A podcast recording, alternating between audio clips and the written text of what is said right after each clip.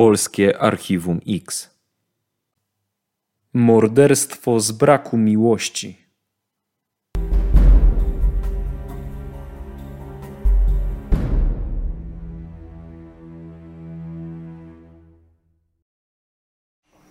Wioska na południu Małopolski. Młoda kobieta zgłasza się do komisariatu policji. Mówi, że zaginęła jej mama i dwójka jej przyrodnich braci. Co wiemy o zaginionej? No, Zaginiona y, niczym się nie wyróżniała, była mieszkanką, tak jak powiedziałeś, y, małej miejscowości na południu Małopolski. Mieszkała z synem z pierwszego małżeństwa w wieku lat 17 o imieniu Jacek oraz dwójką y, dzieci lat 9 i 10. Nie pracowała, utrzymywała się z alimentów, nie utrzymywała jakiegoś życia towarzyskiego. Jej, jej życie towarzyskie skupiało się głównie tylko na dwóch sąsiadkach. Właściwie tyle, niczym nie wyróżniająca się rodzina, bied, ży, która żyła skromnie i biednie. Mariusz, jak Ty pamiętasz zaginioną, albo co o niej pamiętasz z tamtego okresu? No tak jak powiedział kolega, na pewno to była zwykła, normalna rodzina, niczym nie wyróżniała się na jakim ten status finansowy na pewno był dosyć niski, a to było spowodowane y, jak gdyby pewnie przeszłością. y, Kobieta ta miała burzliwą przeszłość, bo wcześniej y, w jednym związku, w następnym związku i to życie jej było bardzo mocno nie- nieustabilizowane.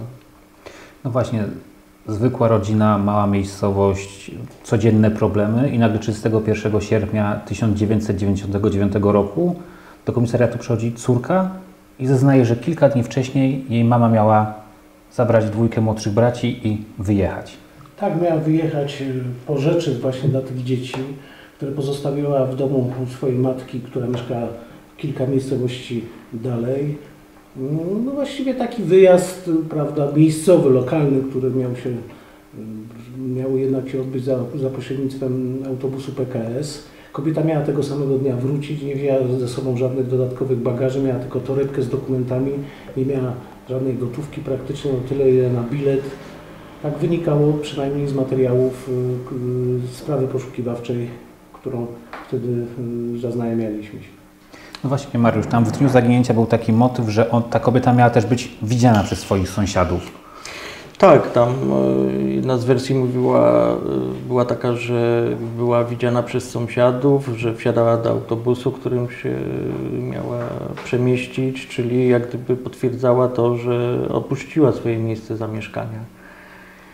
Czyli użyła transportu, komunikacji i przemieściła się zgodnie z tym, co, co, co, co potem stwierdzono, co potem mówił sprawca, prawda, że ona jednak No opuściła. tak, ale nigdy ona nie miała, dotarła do tego miejsca, gdzie nie miała tak, nie dotarła do miejsca i, i nigdy tam. Choć policjanci tym tropem podążyli, bo tam w tych aktach y, czytałem, że zeznanie kierowcy, tak, który też tam rzekomo miał widzieć. Tak, tam jest tak. zeznanie kierowcy, który y, potwierdza, że zabierał kobietę z dwójką dzieci, czyli jak gdyby potwierdzają te zeznania to, że ona się przemieszczała, że ona wyjechała. Stąd właśnie ta miejscowa policja założyła, że być może, że mamy do czynienia z tak zwanym samobójstwem rozszerzonym, że ta kobieta poprzez miała konflikt y, z byłym mężem, może miała dosyć po prostu i, i postanowiła zabić te dzieci, a sama powiesić. I dużo akcji poszukiwawczych było właśnie prowadzonych w okolicznych lasach celem ujawnienia e, zwłok y, całej trójki.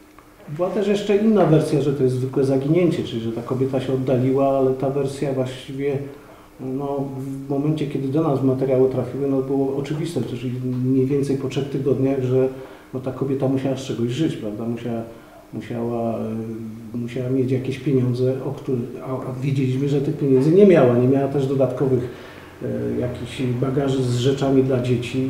Jeden z jej synów stale zażywał lekarstwa, bo cierpiał na taką chorobę, gdzie musiał te lekarstwa mieć. Sprawdziliśmy, że po prostu ta kobieta w żadnym innym miejscu w kraju tych leków nie wykupywała, czyli no, była dużo, właściwie z chwilą, kiedy myśmy się zaznajomili Mariusz z tymi materiałami, dla nas było oczywiste, że ta kobieta nie żyje. Szczególnie, że ona też nie miała jakby zwyczaju w ogóle z- bardzo przemieszczać się za swoją miejscowość, prawda Tak, Mariusz? bo generalnie ona żyła w w tej swojej miejscowości, w, w tej swojej społeczności nigdzie to nie było tak, że ona gdzieś wyjeżdżała, opuszczała swoje miejsce.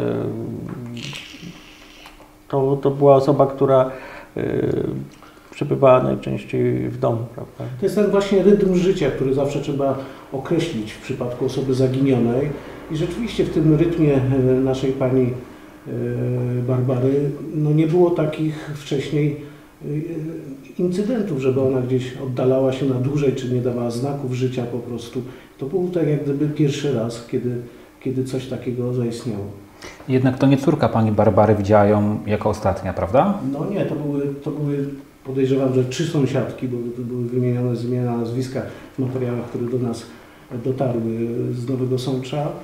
E, Były też właśnie te zeznania kierowcy, prawda? Czyli wszystko wyglądało na to, że w tych godzinach południowych w dniu 27 sierpnia e, 1999 roku ta kobieta z dwójką dzieci przemieściła, wsiadła do autobusu i, i, i, i prawdopodobnie, tak jak miała mówić mieszkańcom, no, zwłaszcza swojemu starszemu synowi, że miała pojechać do swojej matki, prawda, po te rzeczy osobiste.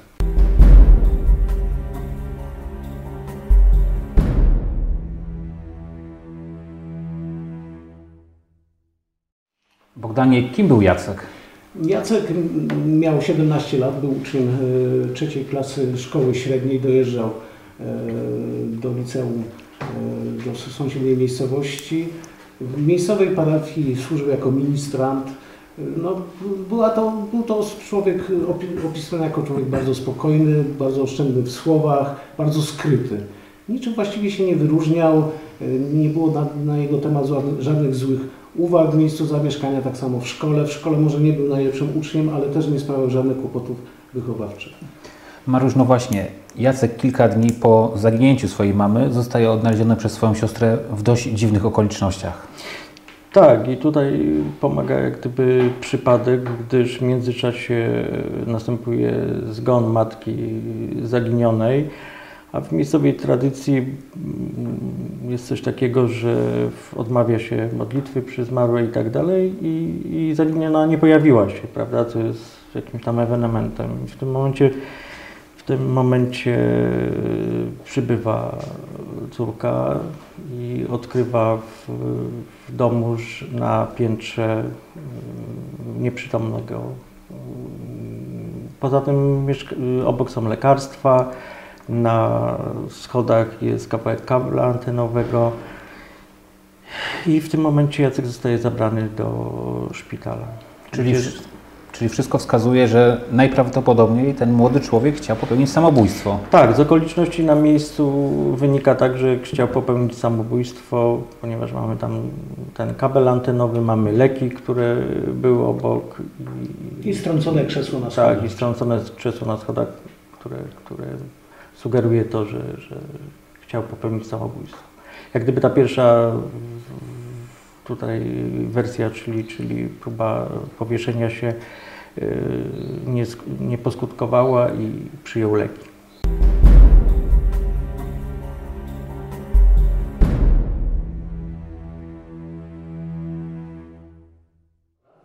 Bogdanie, ten e, młody człowiek trafia do szpitala, zostaje mu udzielona pomoc psychologiczna. W jaki sposób on tłumaczył swoją próbę samobójczą? No dosyć racjonalnie, że e, dzień po, po matki i dwóch przyrodnich braci e, do, do, do, do miejsca zamieszkania przyszedł no, znany mu ojczym, czyli, czyli ojciec tej dwójki przyrodnich braci i zaczął, chodząc po domu, rozglądając się, stwierdził na głos, że wreszcie skończył z tą suką, dając do zrozumienia, że ją zabił po prostu i on po prostu uzyskawszy taką informację, podjął decyzję o popełnieniu samobójstwa. Tak to przynajmniej wynika właśnie z materiałów y, psychologa, który udzielał mu tej, tego wsparcia prawda, w szpitalu. Zresztą w tym szpitalu też po raz pierwszy jest rozpytywany y, przez policję prowadzącą poszukiwania jego matki i przyrodnich braci. No właśnie, on też e, w ogóle w tych pierwszych zeznaniach w sprawie poszukiwawczej powiedział, że ojczym miał się też nad nim znęcać, prawda? Tak, tak. Właściwie te, te informacje przekazywał swojej starszej siostrze, która też brała udział w akcji tej, e, no, po jego próbach samobójczych I, i, i taki przekaz odnaleźliśmy w materiałach sprawy. No właśnie, pojawia się ojczym, kolejna postać na tej szachownicy, pan Zdzisław, mężczyzna, który był mężem pani Barbary, miał z nią dwójkę kilkuletnich synów. Kim jest ten człowiek i Mariusz? No to jest człowiek, którego przyszłość też jest, y, wynika z tego, że to jest osoba, która bez stałego zatrudnienia, która y, przebywała osobno z tą rodziną, jednak y, z okoliczności potem wynika, że utrzymywał kontakt z dziećmi, że pojawiał się, przywoził im drobne prezenty, drobne rzeczy, które chcąc pomóc. Natomiast jest to człowiek bez, bez jakiegoś stałego, bez stałej pracy, bez nowego życia, jak gdyby po, po rozpadzie tego związku nie ułożył sobie nowego życia. Tak, rzeczywiście tak było. W momencie, kiedy zainteresowaliśmy się tą sprawą, mieszkał w przytułku y, brata Alberta. Y, Ułożył na te dzieci swoje w związku z panią Barbarą bardzo sporadycznie, to nie były stałe, stałe, stałe pieniądze, tylko jak miał pieniądze to płacił, jak nie miał to nie miał. Rzeczywiście odwiedzał czasami te dzieci, ale trzeba też pamiętać, że on miał bujną przeszłość, bo to nie była, pani Barbara nie była jego pierwszą żoną, miał kilka żon wcześniej i kilka dzieci z, z poprzednich związków e, z innymi kobietami. Tak naprawdę wiedzieliśmy tylko tyle, że on się wyprowadził z domu, że były ciągle awantury e, z panią Barbarą i w końcu właśnie podjął taką decyzję o opuszczeniu miejsca zamieszkania i ten kontakt z, z panią Barbarą i z tymi dziećmi był sporadyczny, a jak on się pojawiał, to były informacje, że zawsze były kłótnie i awantury. No właśnie, mamy człowieka, który, o którym wiemy, że kłócił się ze swoją byłą żoną, pojawiał się sporadycznie. Mamy zeznania jego pasierba, tak, który mówi, że ten powiedział, że rozprawił się z jego matką. On też dość specyficznie w całym tym procesie poszukiwaczym się zachowywał, prawda? Tak, no informacje wskazywały, że może mieć bezpośredni związek w zaginięciu no, swojej byłej żony i, i dwójki synów. Tym bardziej, że ojciec e, Jacka i, jego starszych sióstr e, w rozmowie z policją stwierdził, że w miesiącu maju lub czerwcu 1999 e, no, taką złożył, można powiedzieć, niemoralną propozycję, żeby załatwić panią Barbarę i jeżeli on wejdzie w tą spółkę z nim, prawda, do tego, tego przedsięwzięcia, to, to on mu za to zapłaci. Miało dojść zresztą do, do bójki pomiędzy obydwoma mężczyznami w związku z tą propozycją. Mariusz, tam jeszcze było też takie dziwne zachowanie tego mężczyzny, bo on co kilka dni zgłaszał się na komisariat policji i jakby rzucał y, oskarżenia wobec kolejnych osób, prawda? Tak, on tam wskazywał, że, że jego była żona może, znaczy miała, prawda, kochanków, że mogła mieć związek, wskazał nawet osobę, która y, była lekarzem, z którą podobno miała mieć, była jego żona romans. Jak gdyby, no to w całym tym procesie po- pokazywało, że, że wskazywane są kolejne inne osoby i matwało całość tej, tej sprawy. Jego zachowanie też było dość dziwne, Mariusz, prawda? Bo on po tym zaginięciu jeździł do pewnej miejscowości autobusem, z którą kompletnie nic go nie łączyło, do której wcześniej nie jeździł, nie miał znajomych. Tak, i to też jak gdyby z obserwacji wynikało i mogło wskazywać na to, że, że, że ma coś z tym, wspólnego z tym zdarzeniem i jest irracjonalne w tym jego zachowaniu. Tym bardziej, że taką cechą charakterystyczną zabójstw jest to, że bardzo często, może nie w każdej sprawie, ale często dochodzi do interakcji pomiędzy właśnie śledczymi a, a sprawcą zabójstwa. E, To wynika z tego, że sprawca próbuje racjonalizować swój lęk, nawiązuje kontakt z policją, przeważnie dezinformuje policję co do okoliczności przebiegu zdarzenia i osób uczestniczących. E, I tym sposobem no, kieruje jak gdyby śledztwo na fałszywe tropy. Tak jak mówię, nie jest to w każdej sprawie, ale bardzo często się spotkałem w swojej praktyce zawodowej z tego typu właśnie zachowaniami przy e, postępowaniach dotyczących zbrodni zabójstwa. Tutaj w tej sprawie było wiele poszlak, tak? Wiele jakichś y, wskazówek wskazujących właśnie na, na to, że mógł za tym stać Tak, pan Zdzisław. Z, z materiału wynikało jednoznacznie, że, że trzeba się nim zająć, trzeba, trzeba jego po prostu rozliczyć w związku z tym zaginięciem i być może, że wtedy ustalimy e, no, prawdziwe losy zaginionej trójki.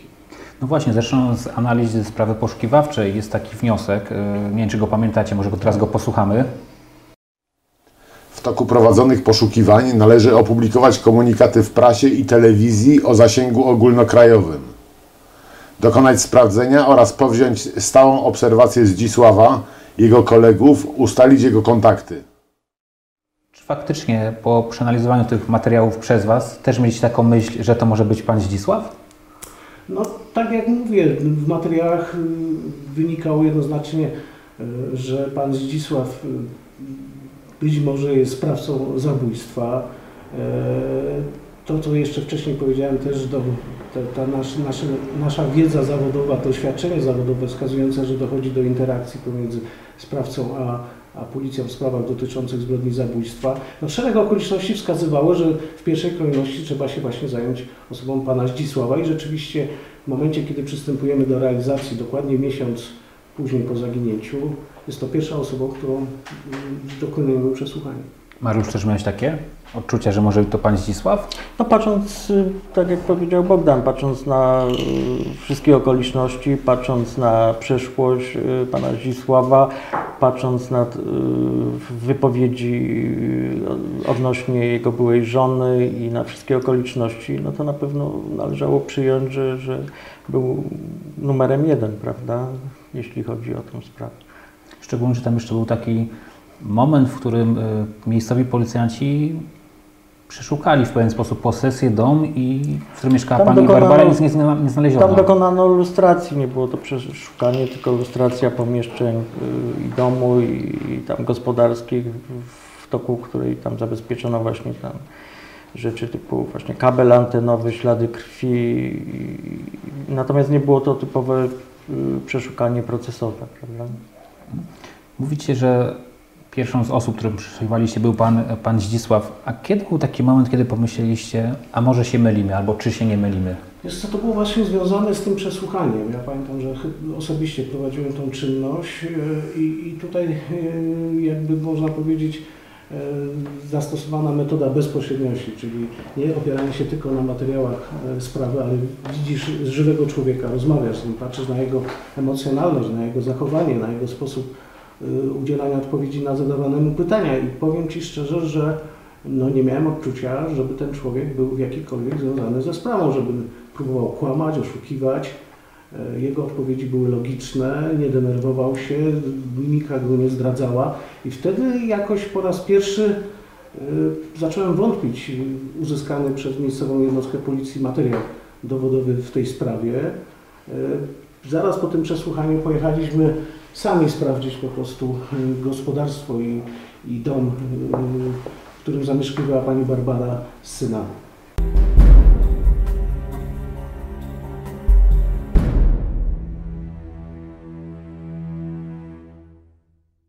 Mariusz, ty też nabrałeś takich wątpliwości, że z zaginięciem Barbary może nie mieć nic wspólnego Zdzisław?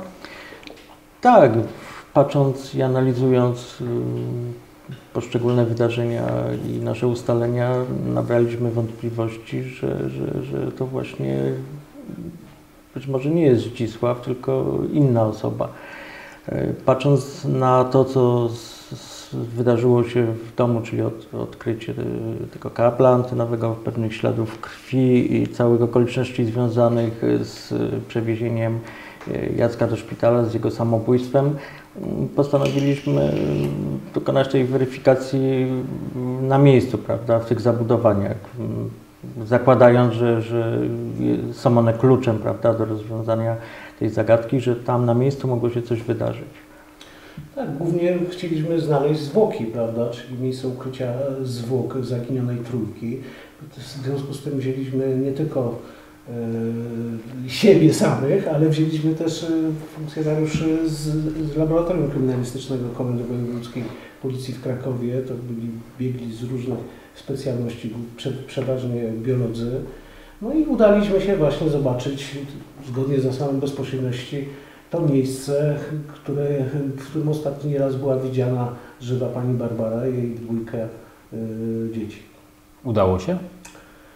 Powiem Ci, że to tutaj można powiedzieć o pewnym takim pomocy przypadku. Y, Po raz pierwszy y, mówiliśmy o synchroniczności, czyli o teorii Junga i, i, i znanego fizyka, która mówi właśnie, że nie tylko są związki przyczynowe, skutkowe y, w naszej realu, w naszej rzeczywistości, ale duża rzecz, część rzeczy się dzieje przez taką niewidzialną siłę, którą ludzie nazywają właśnie dziwnym trafem, szczęściem, przypadkiem. Y, Właściwie przeszukanie, y, wtedy nie umieliśmy jeszcze, uczyliśmy się poszukiwań zwłok, to też jest bardzo trudny proces i, i, i trzeba się go nauczyć. To była nasza pierwsza, pierwsze jak gdyby zetknięcie z tą ciemną liczbą zabójstw. Mieliśmy oczywiście psa topiącego do zwłok ludzkich. Ten pies został jednak puszczony tak samopas, prawda? Czyli liczyliśmy, że może natrafi na zapach, tym bardziej, że od, mm, od zaginięcia no, nie upłynął dość duży okres czasu. No, jednak tutaj pies jak gdyby zawiódł, jak gdyby te czynności związane z przeszukaniem miejsca zamieszkania też do, nie doprowadziły do takiego znalezienia bezpośredniego dowodu, że to w tym domu doszło do, do zabójstwa. Pamiętam, że już byliśmy w samochodach, mieliśmy odjeżdżać, taki troszeczkę zawiedzeni, prawda, no bo przesłuchanie pana Zdzisława nic nie daje, jak gdyby te czynności w miejscu zamieszkania też e, zakończone fiaskiem. I kolega poszedł za potrzebą, prawda, jeszcze e, do, do sadu e, zaginionej. I wracając mówi, żeby kopnął w jednym miejscu, bo tam jest świeżo wzruszona ziemia. Ponieważ mieliśmy olbrzymi zapał i energię i chęć y, ujawnienia prawdy w tej sprawie, wzięliśmy za łopaty i zaczęliśmy kopać. Pamiętam, że w pewnym momencie no, ukazała się ręka ludzka. Dla nas nie było wątpliwości, że odkryliśmy e, mogiłę, E, a miejscowy policjant twierdził, że to jest świnia, bo, bo takie zwyczaje są e, miejscowej ludności, że, że zakupują, zakupują część tuszy świńskich po prostu. No to musieliśmy dalej odkopać, no były już wyraźne zwłoki. W tym momencie już wiedziałem, że mamy miejsce znalezienia zwłok, coś, co jest jednym z najtrudniejszych elementów w tych sprawach dotyczących ciemnej liczby zabójstw, ale dalej nie mamy sprawcy, prawda? Ja wykluczyłem, żeby jakikolwiek związek miał pan Zdzisław po tej rozmowie. Nie, nie wyczuwałem w nim żadnych e, takich z, złych emocji, żadnego kłamstwa, które najczęściej e, stosuje sprawca, żeby uniknąć odpowiedzialności karnej. No, w tym samym sposobem został nam e, na, e, do, do sprawdzenia człowiek, który do końca prawda, mieszkał z panią Barbarą, czyli jej syn z pierwszego małżeństwa Jacek. Pamiętam, że zostawiłem kolegów, którzy dalej kopali, zabezpieczali, bo to, to były oględziny już tego miejsca ujawnienia zwłok. Ja sam pojechałem do miejsca, bo on wtedy już nie mieszkał w tym domu, tylko został przyjęty przez swoją siostrę i mieszkał kilka mm, wiosek dalej. Wziąłem go do samochodu. Ten człowiek na moje pytanie, czy, czy wie, co się stało i żeby mówił prawdę, on twierdził, że no, dalej podtrzymywał tą wersję, że jego matka y, z dwójką braci przyrodnich pojechała do babci. Ja mówię, ale my mamy młotek. Jak usłyszał, że w tej mogile odkopaliśmy młotek, wiedział, że nie blefuje i rzeczywiście szybko opowiedział całą historię, jak doszło do zabójstwa matki i braci. No właśnie, w tych zeznaniach Jacka jest taki jeden fragment, który na mnie zrobił y, duże wrażenie, jeśli możemy go teraz posłuchać. Zrobiłem to, ponieważ miałem dość takiego życia. Uważam, że moja matka mnie nie kochała. Wszystkie jej niepowodzenia życiowe wylewała na mnie. Trwało to od trzech lat. To złe traktowanie przez matkę nastąpiło z dnia na dzień. Gdy chciałem zagrać z kolegami w piłkę, matka biła mnie. Jeżeli któryś z braci zapłakał w pokoju, to była moja wina. Biła ręką, paskiem i kablem od piecyka elektrycznego. To bicie zdarzało się praktycznie codziennie. Jak mój młodszy brat wybiegł na ulicę, to mama wzięła kij i biła mnie po nogach aż do krwi za to, że go nie przypilnowałem. Tragedia, która się wydarzyła 27 sierpnia 1999 roku, nie. Ja tego nie planowałem.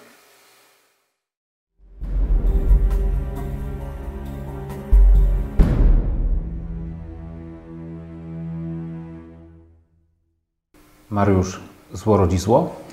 Ja myślę, że tutaj w tym przypadku na pewno mamy do czynienia z y, pewnymi elementami, które wywołały u Jacka frustrację. Y, Tam w tej rodzinie on czuł się jak gdyby osamotniony i odrzucony. Wielokrotnie było tak, że uważał, że był bity przez y, matkę, y, faworyzowani byli przyrodni bracia. Dochodziło nawet do takich bardzo ekstremalnych przypadków, że był bity kablem elektrycznym.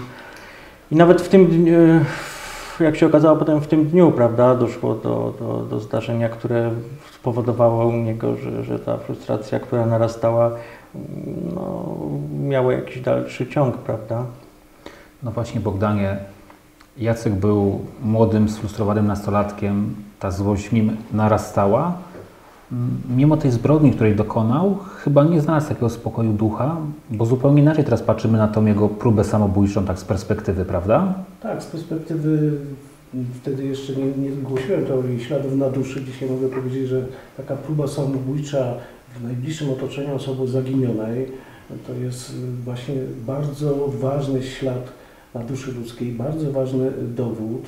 E, tym bardziej uważam, że no, ten psycholog, który rozmawiał z nim w szpitalu, no, nie popisał się zresztą. Ja wielokrotnie w swoich analizach pisałem o upadku jakiej szkoły psychologicznej w Polsce. Często psychologowie e, przeszkadzają w postępowaniu przygotowawczym zamiast, e, zamiast mu pomóc. Ale to jest oczywiście inna historia. Wspomniałeś, że zło rodzi zło i tutaj jest to sprawą oczywistą, natomiast no, rzuca mi się taki, takie coś innego, prawda, bo, bo lekarstwem na, to, na tą e, oczywistość jest inne stwierdzenie, że zło dobrem zwyciężaj, prawda.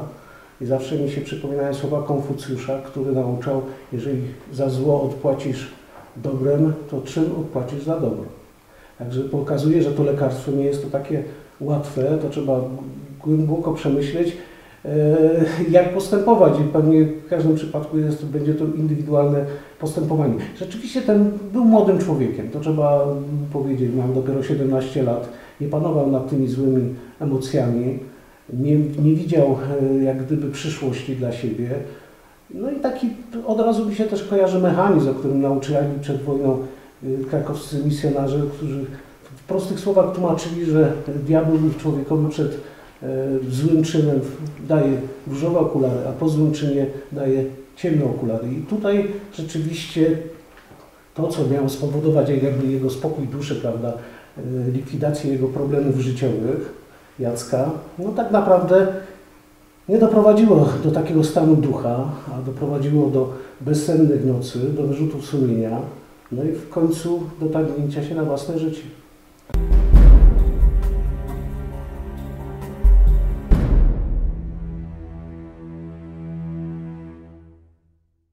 Zresztą sam Jacek przyznaje, że tego spokoju ducha nie znalazł w jednym z listów do swojej siostry.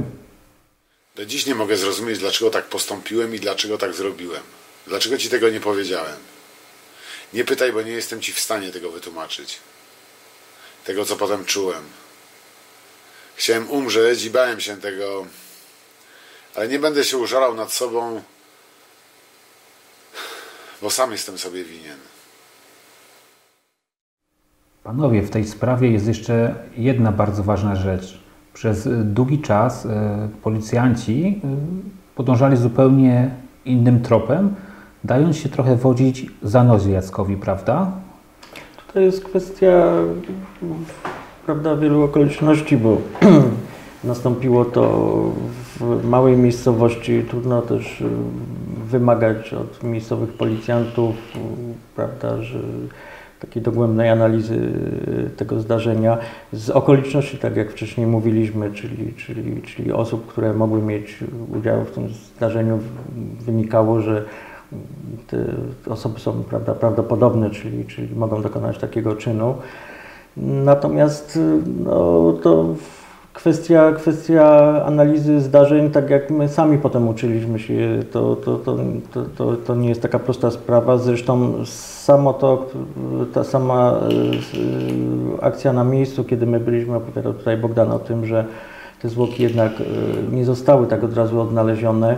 E, nas wiele nauczyła i w późniejszych zdarzeniach tak samo, bo nawet tak jak powiedział kolega, użycie na miejscu psa trafiającego do zwłok, które było negatywne, y, to zresztą nie był pierwszy przypadek, prawda, gdzie wydawałoby się, że, że, że No ale wiesz, tak Wyziony. nie wiedzieliśmy, że trzeba nakuwać teren, prawda, żeby Tak, no to mówię, że- że- że- Uczyliśmy się w ogóle czynności poszukiwawczych, to była jak gdyby odrębna wiedza policyjna.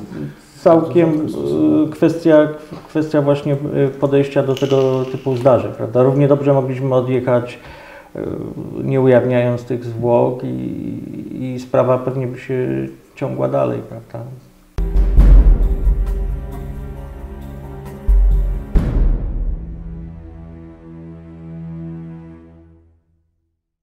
Myślicie, że gdyby Jacek na pewnym etapie swego życia otrzymał pomoc osób dorosłych, y, czy choćby od strony szkoły, to do tej zbrodni mogłoby nie dojść? Tutaj na pewno jeśli chodzi o osobę Jacka, coś, coś zawiodło, prawda? Bo, bo gdyby, tak jak sam powiedziałeś, gdyby ktoś się zainteresował, poświęcił mu trochę czasu, y, na pewno jego osobowość inaczej wykształtowała. A ja jestem zdania przeciwnego, bo zwróć uwagę, że on tak naprawdę zabiegał o uczucia matki, a nie, u, a nie zainteresowanie szkolnych pedagogów czy szkolnych wychowawców. Być może, że taki proces czegoś by go nauczył, ale czy, czy zapobiegłby tej tragedii, tego nie jestem pewien. Panowie, była to jedna z Waszych pierwszych spraw, którą się zajmowaliście, która dała tak naprawdę podwaliny krakowskiemu Archiwum X. Czego się wtedy nauczyliście? To znaczy masz rację, że to była nasza pierwsza zetknięcie z ciemną liczbą zabójstw, bardzo mm, ciężką kategorią przestępstw, ponieważ no, nie ma znaku równości pomiędzy e, faktem zaginięcia i zabójstwem, prawda? Nie wszystkie, nie wszystkie zaginięcia, co wielokrotnie będę powtarzał, to są zabójstwa i, to jest taka pewna niepewność, nie ma wzoru matematycznego, który by określał jakieś nawet prawdopodobieństwo e, zaistnienia zabójstwa w danym przypadku.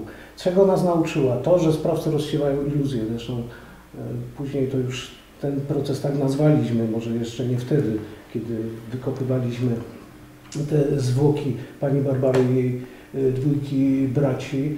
Dopiero później zaczęliśmy wprowadzać własne nazewnictwo, ponieważ no, krakowskie Archiwum X no, było całkiem odmiennym bytem w policji, całkiem inną metodę, metody stosował pracy wykrywczej, pracy, pracy dowodowej, zwracał uwagę na inne dowody.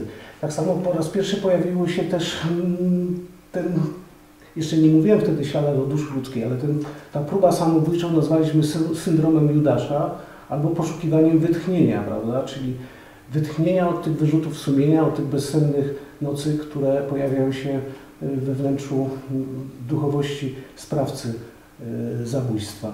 Także dla nas była to na pewno bardzo ważna sprawa. Ona jak gdyby wytyczyła no, na wiele, na, na, na kolejne 20 lat obszar zainteresowań członków grupy. Jaką kategorią przestępczości? Już nie odpuściliśmy tej ciemnej liczby zabójstw, mimo, mimo faktu, że no, to są trudne sprawy, bo nie tylko trzeba ustalić, kto zabił, ale trzeba mu też jeszcze udowodnić tą winę, ale też trzeba poszukiwać zwłoka. Nie wszystkie zwłoki tak łatwo się odnajduje jak w tym przypadku. Mariusz? Tutaj największą nauką było to, że nie można nigdy eliminować pewnych osób y, podejrzeń w stosunku do nich jako sprawców, prawda? Wydało, wydawałoby się irracjonalnie, że y, tutaj przy tym zdarzeniu należałoby wyeliminować jako sprawcę osobę Jacka, młodego chłopca, a jednak okazało się tak, że dopuścił się tak brutalnej zbrodni. A drugie to to, co powiedział tutaj Bogdan. Na pewno y, kwestia poszukiwań, y, ukrycia miejsca zwłok y, bardzo dużo nas tutaj nauczyła i wyciągnęliśmy pewne wnioski na przyszłość i metody z tym związane, czyli, czyli, czyli przeszukiwania wskazanych, ewentualnie przez nas wytypowanych miejsc ukrycia ewentualnych zwłok.